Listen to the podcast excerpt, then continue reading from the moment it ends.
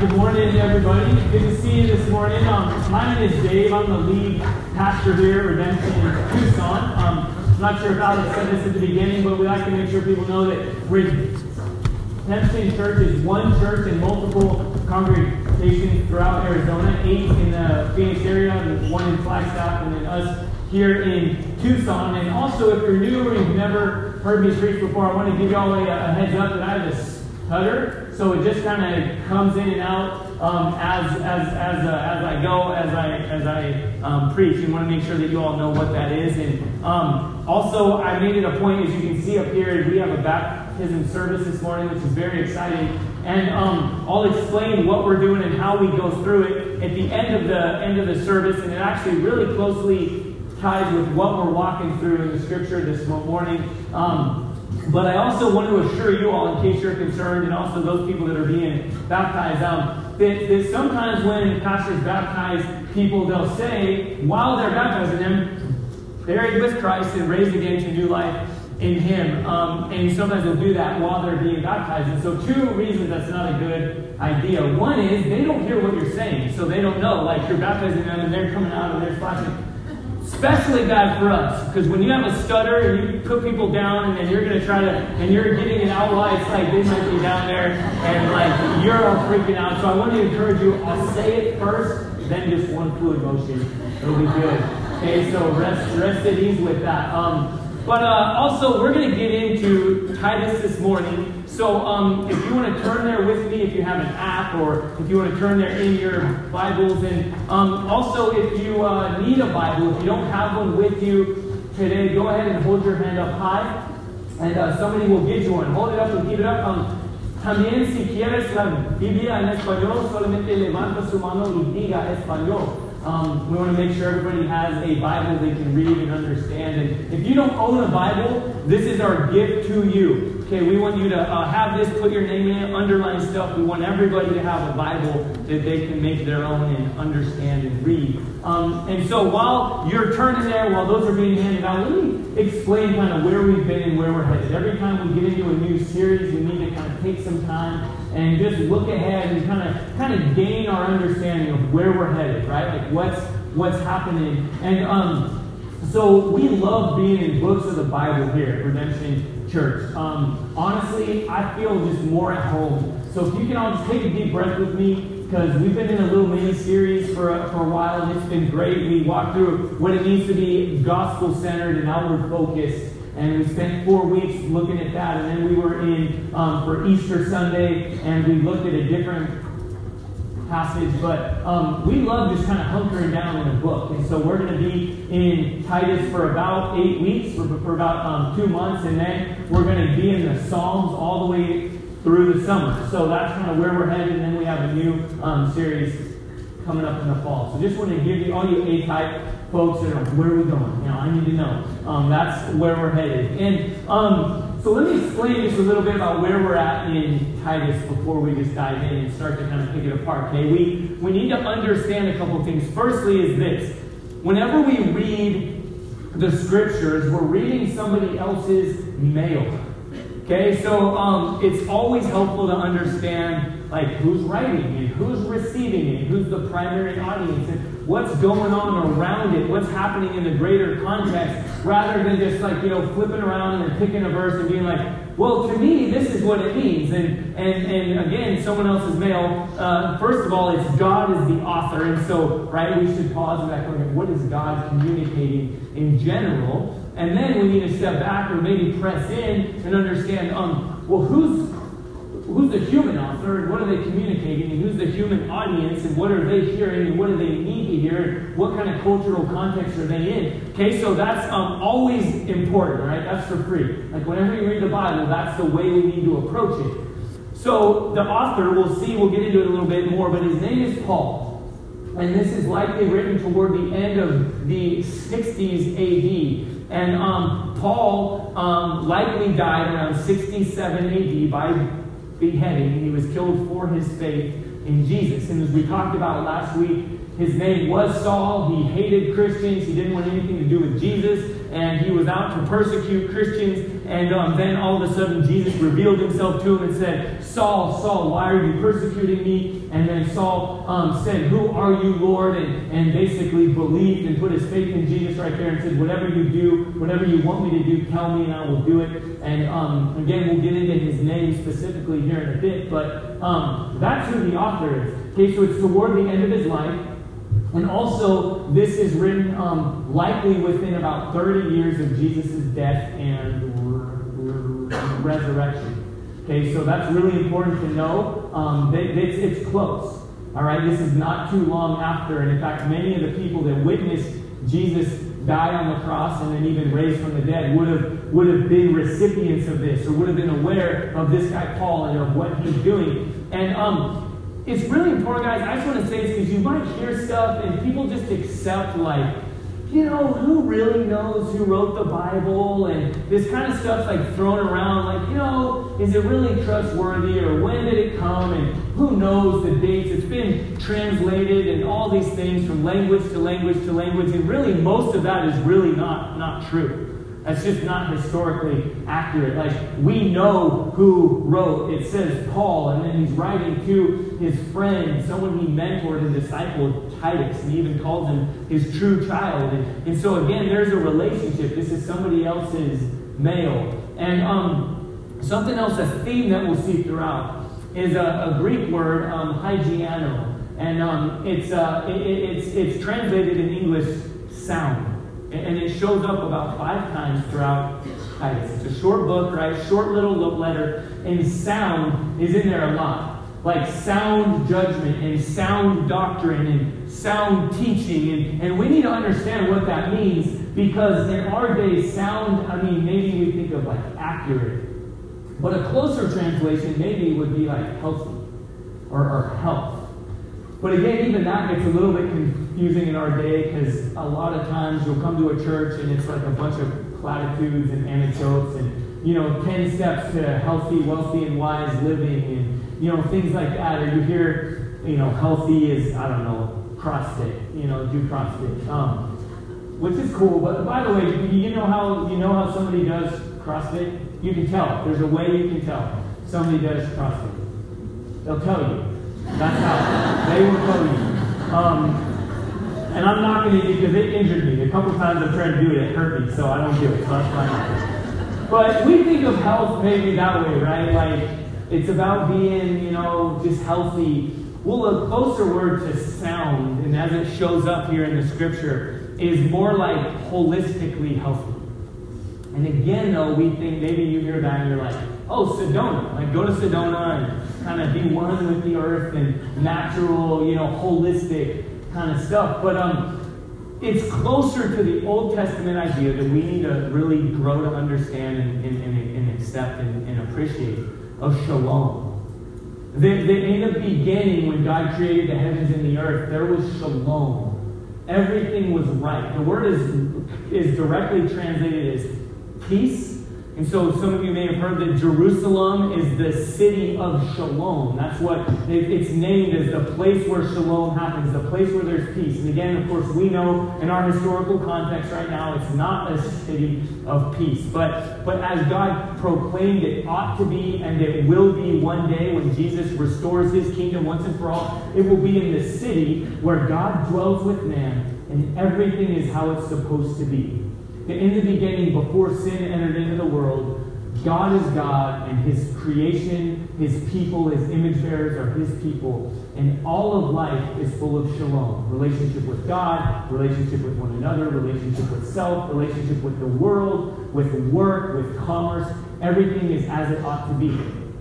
So that's the idea. That's the, con- the common theme as we walk through Titus and you hear sound or health spoken about, that's what needs to come to mind. And, and the big thing is this that Paul is writing to Titus, a young, like a church planter, if you will, a young leader, influencer, and he's saying, look, tell, this is what it should look like for the church to be healthy, the healthy people of God. And the main idea is this the healthy people of the one true God. Right? The church is the people of God, and there's only one God the God of the Bible. He's the true God. And his people living life under shalom, soundly, as it ought to be lived under his headship, is the big idea. And, and, the, and the connection, and we'll see this, and this directly relates to baptism, that also shows up is you live what you believe. Right? I, is, that, is that true? A lot of us, though, say we believe something, but then live something very differently. And, the message here, and the, and the message to the, the church in Crete, a small island just off of the country of Greece, is um, no, no, what you live, that's what you really believe. Right? What, what, what you say, yeah, that matters, but really how you live, that's that indicates what you believe. And so, so that's, that bears in mind, and Paul really, even in his short four-verse introduction, he kind of sets us off on that trajectory to understand. Okay, so let me pray how we kind of have our bearings, our hands on the steering wheel, or off the steering wheel, maybe more appropriately. And um, let's, uh, let's, pray and ask God to, to, to oversee our time together. Lord, we thank you for your word. Um, we confess that... Um, Lord, that we have all sinned and, and, and turned away from you, and that um, if left to our own vices, we would chop up your word and do whatever we wanted with it and make it kind of serve our agenda. But um, we, we confess that, that the grass withers and the flower fades, but the word of our God endures forever. So we come humbly under you and we submit to your scripture um, your mail written to your people, your, your creation. And um, Lord, we uh, pray that you will give us eyes to see and ears to understand and, and soft hearts to receive the good news of Jesus. And we pray things in his name. Amen. All right, picking up with me, here we go. Turn to your neighbor and say, Welcome to Titus chapter 1. Here we go. Verse 1 Paul a servant of God. All right. Okay, we didn't get very far. Paul, a servant of God, right? We just read and we skip through, and I've read over this tons in the last couple months of preparing for this sermon series. But um, Paul means something. And we need to, I don't know if you hear this, we just kind of read, oh yeah, Paul, and just kind of move right on, but it means something. If you remember, what was his name, right? What, what was it? Yeah, and what did Jesus call him when he called him to him? He said, Saul, Saul. Well, Saul had connotations with it and meant like big, lofty, important. Um, the first king of Israel was Saul, King Saul. And the people chose him because he was he was like the guy. He was that guy. The guy I kind of look up to physically and metaphorically. The guy you know, the captain of everything, the cool guy, and does everything. And Saul was the first king, and the people of Israel wanted him to be their king because he looked the part. And by human standards, he was like, he was it. And, and um, they wanted all the other nations and countries to be jealous of them. And so that's, that's what this name Saul carries with it. And so Saul, this man, Saul of Tarsus, was on his high horse, again, figuratively and literally, he's on a horse, on a trajectory to go and persecute the church, and he was going to, to kind of advance his own agenda, and he had studied under the right people. He definitely didn't go to ASU, he went to U of A, he had a good degree, and he, no, sorry, we have some people here, it's okay. Um, we love you. And, um, but so he had all, he's, he's studied under the right people, he did all the right things, he observed all the right stuff, and that's who we're talking with Saul. And yet Jesus changed his name. He met him, knocked him off his horse, and changed his name. Usually, when Jesus changed somebody's name, it was to ennoble them, it was to empower them. If you remember, his disciple, his follower, Peter, was named Cephas. And um, he had denied Jesus, and he had taken on this identity of shame, and he had turned away from Jesus. But then when Jesus wants to restore him, he says, No, no, you're no longer called Cephas. Your name is now Petros, Peter, the rock, upon whom I will build my church. And he, changes his identity, and he, and he restores him to who he is in light of the death and resurrection of Jesus. He said, hey, your faith and your identity is based on me and what I've already done. So you're now Peter. But the same is true here for Saul. It's like, hey, your lofty position, your high horse that you're up on, all upon yourself, and you're, you're tempted to build your identity and to establish your ministry and your platform based on these things. I'm going to give you a name that means small. Thank you, Mom, for not naming me Paul, by the way. It would have made life all the harder. But um, Paul literally means small or, or humble. And, and God wanted to tell him, no, you need to be reminded. Your ministry needs to be based upon um, who you are, humble as my servant. It says a servant of God. That word is literally a bondservant or a slave. One who does his master's bidding. And this means I do whatever God would have me do. He's at the end of his life. Think about your own life. Think about what it would look like to write a letter to your someone who's like your child, or perhaps is your child. And in this case, he says, Your life is son to me, down in verse 4. My true child. He says, I want, I want you to remember who I am, and my identity is based on who God is and what He tells me to do. And but then he says an apostle, right? So he now it's like kind of a, a paradox. He kind of name drops, kind of slips his business card in there. I have opportunity to do that every time someone asks me, someone says, "Oh, you're a pastor, a youth pastor, obviously, right? You're the youth pastor."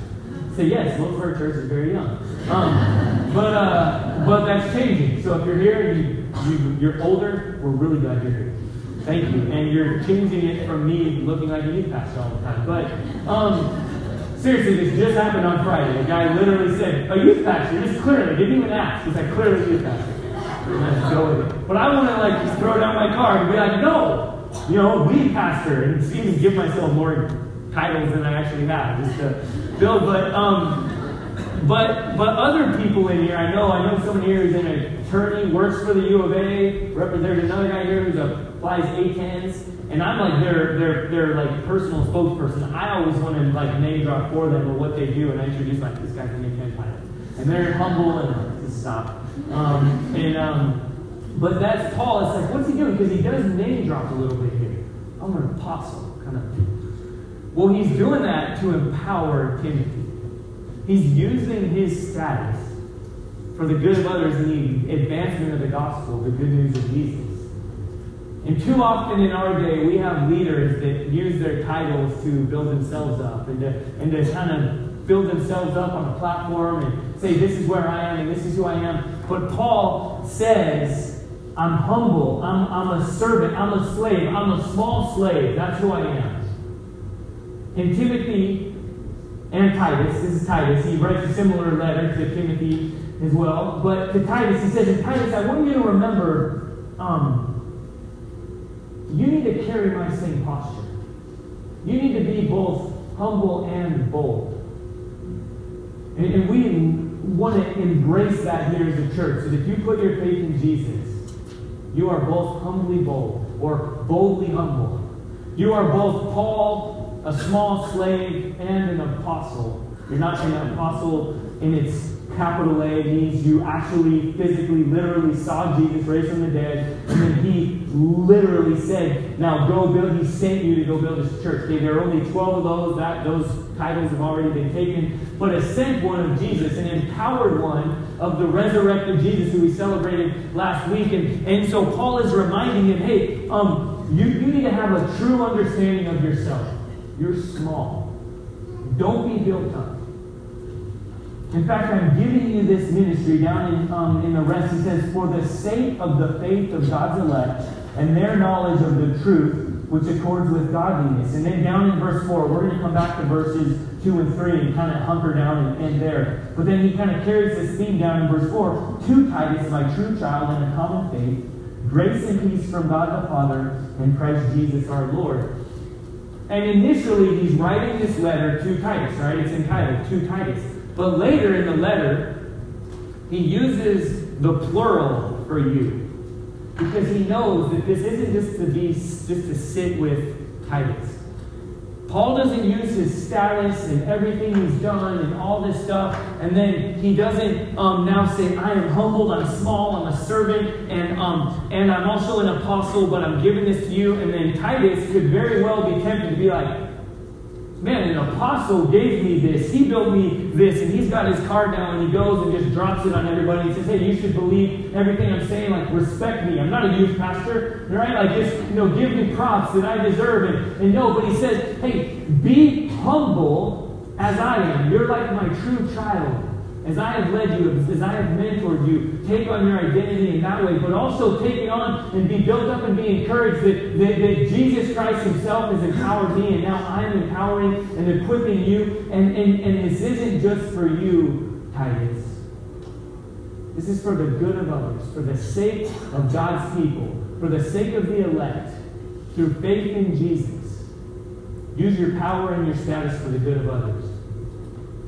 And it is so important. I mean, we have a lot of young people here who are probably going to lead things one day. We have even people here who want to lead in ministry one day. A lot of people who have aspirations of, you know, being a pastor and a leader or an author or whatever it might be. And let me just say, as we say often here, um, take our cues from God's Word. You never, ever see an example in Scripture like we so sadly see so predominantly today where someone's in their place of position and status and they use that for their good. We have a phrase that a, the lead pastor of the biggest redemption congregation in Phoenix constantly says fight for obscurity. Fight for obscurity. There are no little people in no little places. Or another phrase is we push leadership down. We distribute leadership as much as we can. It's not about building yourself up. And we see that from the very beginning that everything that Paul is going to write in his short letter is for the good of others. And then he goes on and says, as we saw there at the end of verse 1, he says, For the sake of the faith of God's elect and their knowledge of the truth, which accords with godliness. What we believe translates into how we live. Their knowledge of God that leads into godliness that will naturally flow out into godliness. If they believe and understand the true God, the one true God of the Bible, it will translate into how they live. There's no sacred secular divide here. We've even talked in some ways. We go out of our way. We are incredibly intentional with everything we do. Okay, so let me ask you, what is this right here? What are we looking at up here in the front? What's this? What is this? A trough and it's also a baptismal one. The baptism pain. And it's both, and this is both sacred and secular. It's, it's something that is, is used for an ordinance, a sacrament that Jesus commanded his church to follow, that we take very seriously, that we say, if you're a follower of Jesus, you put your faith in him, and you've not been baptized, you're living in disobedience. He says, repent and believe and be baptized observe these things that I've commanded you to observe. And so we, this is a very sacred thing, but it's also a trough. Right? We're not gonna we're not gonna call it something else. It's dirty. This one is I don't think has ever been used for you know cows and horses and stuff, but it very well may have been. And, and um, the sacred secular divide is just blown up in the scriptures. Does that term make sense you, the sacred secular divide? We tend to put God and these things up here lofty, lofty, and we rightly should put them up there and say, God is holy, set apart. But he also created all things, and he said, He said, Go have dominion. You are created in my image. And then through faith in Jesus, you're restored in faith. And now go and live all of life for my glory and do everything. Do your work. Do everything to my glory. We want to separate it, and we want to separate Sunday morning from Saturday night and from Monday. And yet he says, No, no. Uh, the, the resurrection blows all that up. And Sunday to Sunday is all for the glory of God and the good of others. It's all to be lived for Jesus' glory in his name. And he blows that up right here and he says, For the knowledge of the truth of God, which accords with godliness. And then he goes on in verse 2, and he's speaking to the church in Crete that is eerily similar to us here today in a lot of ways. Just like Judges was, we just read Judges, right? We have a lot to learn. but We have a lot of similarities as well with this church. He says, In hope of eternal life, which God who never lies promised before the ages began, and at the proper time manifested in his word through the preaching with which I have been entrusted by the command of God our Savior. In this time right now, in that context, the people need to hear the good news of Jesus proclaimed, and it's of the one true God of the Bible, the God who never lies. And we just read that and go on. But we need to pause for a moment and sit in that. Just like the people of Crete would need to hear that and be like, huh. Because maybe in our minds that's just a given. Of course, God never lies. But it wasn't so for the people of Crete, and I would submit to you that that's not true for us in our hearts. For many of us in our hearts. We don't just take that and accept it. Because the, Crete, the Cretans, is down in verse 12, which we'll get to in a couple weeks, Paul writes, and he quotes a Cretan um, like the philosopher, and he says it's true that all Cretans are liars and, and lazy gluttons, and, and you can't trust them, and, um, and yeah, he goes down, yeah, it says Cretans are all Cretans are always liars, evil beasts, man, evil beasts. That's like you just went there if you call someone an evil beast. Lazy gluttons, sundowns. No, sorry, that's the last one. But but they, right, things come to mind. So if you said a Cretan, something negative comes to mind, right? By the way, the lead pastor of all of Redemption is a diehard Sun Devil, so yes, we go at each other. And don't tell them, sit, on this. But, um, Cretans, right? We hear Cretan, it just sounds bad. But it sounds bad because it has a correlation with something that was true. Like if you were from Crete, like you were wilding out, you were partying. It was associated that you were lazy, you were glutton, that you were having parties all the time, that you couldn't be trusted. And so he says, um, you know, that's the audience here, guys. That's the audience. That's who's receiving this mail is a man named Titus who's planting a church and leading churches amongst a people like this. And just like we say, he's going to be taught and encouraged to live all of life all for Jesus, to be gospel centered and outward focused. But Paul needs to take a moment and explain hey, outward focus does not mean you just blend in with your surroundings. It doesn't mean that you just look like everyone that you're ministering to. And the Cretans had a reputation. They lived a certain way that they uh, reflected what they believed. Amen? They lived a certain way that reflected what they believed to be true of God or gods in their world.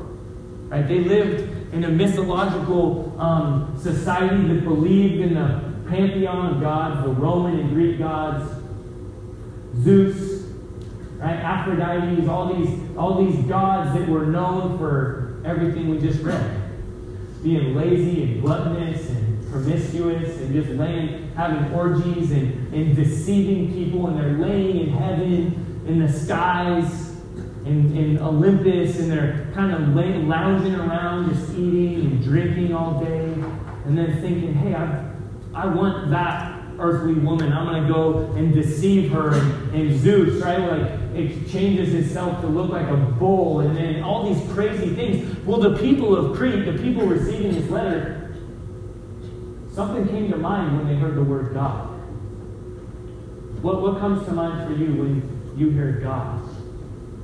For them, it was something along the lines of lazy and untrustworthy. And he says, No, no. The God of the Bible, who never lies, living healthily, living shalom, living in relationship with all that you do and all that you are flows out of who you believe God to be. And the one true God of the Bible, the real God, as John Calvin says, the one with whom you have to do. He doesn't lie. The real one that you will stand before one day, the, the creator, the judge, the redeemer, the restorer, the forgiver, the king, he doesn't lie. And hopefully, most of us in this room are like, yeah, I get that. I don't think God lies. I pray that that's true. But I believe probably that most of us, if we're taking the time right now to allow it to maybe settle into our hearts a little bit, do you need to be reminded that God is the God who doesn't lie? Maybe because you hear God the Father and something else comes to mind for you. You associate a father with someone that does lie does abandon, it does leave. Maybe you've um, you've been hurt by church, by religion. So you hear God and you just associate it with, you know, people who do lie. who are looking out for their own, who aren't trustworthy. Maybe you've experienced some hurt before and you hear that God is good and powerful and all knowing, and you wonder, where were you? Are you trustworthy? Well, the reminder in everything that follows here in this letter about living your life as God designed it to be is built upon the foundational truth that God never lies, that He is trustworthy. And yet we need to recognize that many of us confess with our mouth that we believe in God, but we live our lives trusting in Zeus. We live our lives built upon a God who's not really for us, a God who's not really powerful, a God who's lazy. And therefore, we live lives that reflect what we truly believe in Zeus rather than Yahweh, the God of the Bible. So, how do you know he's trustworthy? More than anything, is this entire thing, this entire letter is built upon, and the language that's used, the hope of eternal life through Jesus, God our Savior, always comes back to the cross and the resurrection of Jesus. How do you know God's trustworthy? Well, he's proven himself to be trustworthy. He's made promises from the very beginning of time, from Genesis chapter 3. He said, I'll put an end to sin. I'll put an end to the effects of brokenness. I will crush the serpent. I will crush the liar. I will one day restore what has been broken. I will, I will bless the entire nations. And he did that through the cross. And we know that God is for us and God loves us because he shows us that, because he sent his son to die on the cross, as Romans tells us. That God demonstrates his love for us and this. Well, how do we know that he's powerful? Well, we celebrated on Sunday, last Sunday, and we celebrate today, and we celebrate every Sunday. That every Sunday is a type of Easter, is a reminder that God is both trustworthy and true because Jesus died and then rose from the dead so that through him we can have life in full in soundness, in health, in holistic health, in shalom, as it ought to be. So, in this short intro, Paul sets us up in his letter to a young man, Titus, who's likely asking a lot of questions. In a, in a ministry context to a bunch of people whose lives are being formed by a broken understanding of God. And the message is this the good news is this. Now, how you live rightly directly relates to the one true God of the Bible who's called you to put your trust in Him, to follow Him, who's pursued you and is pursuing you today, who died on the cross and rose from the dead and said, Come and follow me and give me your life, and live all of life as it ought to be lived in relationship to me. And baptism is directly related to this. As we prepare to respond, as we do every week, we're going to come up, we're going to we're going to do some things that we do every week. We respond in singing because what we're doing when we do that is we are responding and saying these things are true. The songs that we sing after hearing the gospel Okay, that word means good news. After hearing the good news of Jesus, we read these things and we hear these things, and then we respond in singing. And you'll see some people holding their hands, and, and it's okay if you don't want to do that. And maybe even one day you'll see people kneeling, or people with their eyes closed, or people, you know, weeping or, or, or excited, and whatever it might be. And it's responding to the good news of Jesus. And hands raised, by the way, means I surrender and I, I exalt and I, I, I, declare, I lift you up. It's, it, so if you've ever wondered, like, what is that? Wave your hand in the air, act like you just don't care. what's going on with that? It's, it's I surrender. I give my life to you. I trust you. Um, you are trustworthy. You're the real God. You're the one with whom I have to do. You're the only one, the one I have to relate, the only one in whom I have hope. So we'll respond today in this way. We respond by giving. We have giving boxes in the back there. We have giving ways to give online. We always say if you're not a Christian, even if you're here for years and you're with us, you're not a follower of Jesus, we'd encourage you not to give because giving really is a demonstration that if you are a follower of Jesus, I would encourage you and, and, and exhort you to give because it is a direct way that God has given us to declare you are trustworthy. And all that I have, I entrust that to you. I give a portion of what you've given to me.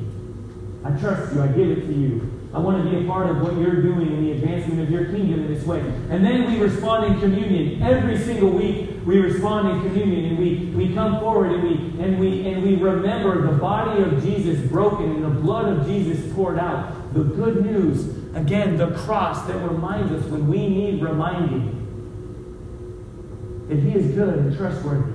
And that through Him alone we have life as it ought to be lived. We have forgiveness that we desperately need, and we have acceptance that we desperately long for. And again, if you're not a follower of Jesus, I would encourage you and ask you this week and every week, don't come and take communion. In fact, the Bible warns us that it's a dangerous thing to do. Because what you're doing is you're saying, I identify with Jesus. Who he is and what he's done and what he's doing defines my life, and I take communion to remember that. And then we'll pray. We have people in the back to pray. And every week they're there to pray for anything. If you're putting your trust in Jesus for the first time, they want to pray with you. If you have something else going on in your life, if you need reminding, if you need to confess, if you need to be reminded of the good news of Jesus, ask for prayer. And then today, we don't do it every Sunday, but today we celebrate another sacrament, another gift of God given to the church, baptism. And in a moment, um, I'm going to dismiss the parents and I'm going to pray for us. But before I do that, I want to explain a little bit about baptism, okay, about what we do and why we're doing it. I want to just use this time to explain. Some of you who've been here from the very beginning remember that we had it up there and we used to do it up there and now it's right here. And, and maybe again you, you've been around church for a long time and you've wondered, or maybe you've put your faith in Jesus and you've never been baptized and you're wondering, like, I don't know, I'd be kind of embarrassed. And um, I actually know of and heard of a lead pastor who was never baptized and just didn't want to because I think he didn't rightly understand what he was disobeying. And also the fear of others was driving that. He's like, man, what is my church going to think if I've been up here baptizing people and I've never been baptized? And, and, that kind of stuff drives us. So what is it? What it's kind of weird, right? Like it's like a dump tank. Like what are we doing? Well, there's a lot of meaning in, in symbolism going on here, and, and we intentionally moved it from up there to right down here in the middle because A, um, we tend to make things really clean and neat. Again, that sacred secular divide. And, and we want to take it from being up there and distant to right here in the middle of community because there is an individual declaration that you're coming forward and you're saying, I identify with Jesus. And again, as I said earlier, buried with him and raised again to new life in Christ. And everybody applauds and, and comes up, and friends and family, or just people that want to encourage them, you come forward and you hug or you shake their hand, you give them a high five or knuckles or whatever you do. And you know, and you say, This is a good thing, and I'm encouraged by this. And also, it's here amongst us because it's meant to remind us of the good news of Jesus in your life. Again, it's a sacrament, and we need to treat it as such. And I want to admit that we maybe haven't done that too often as a church. Have you ever been to a wedding where the officiant, if you've ever been to one that I've officiated, I'll say at the very beginning, I'll charge the couple, turn and look at everyone who's here. And then I'll encourage everyone who's there. Lean into one another. If you're here with your spouse, hold their hand. You know, look at them in the eyes. Remember the covenant that you've made.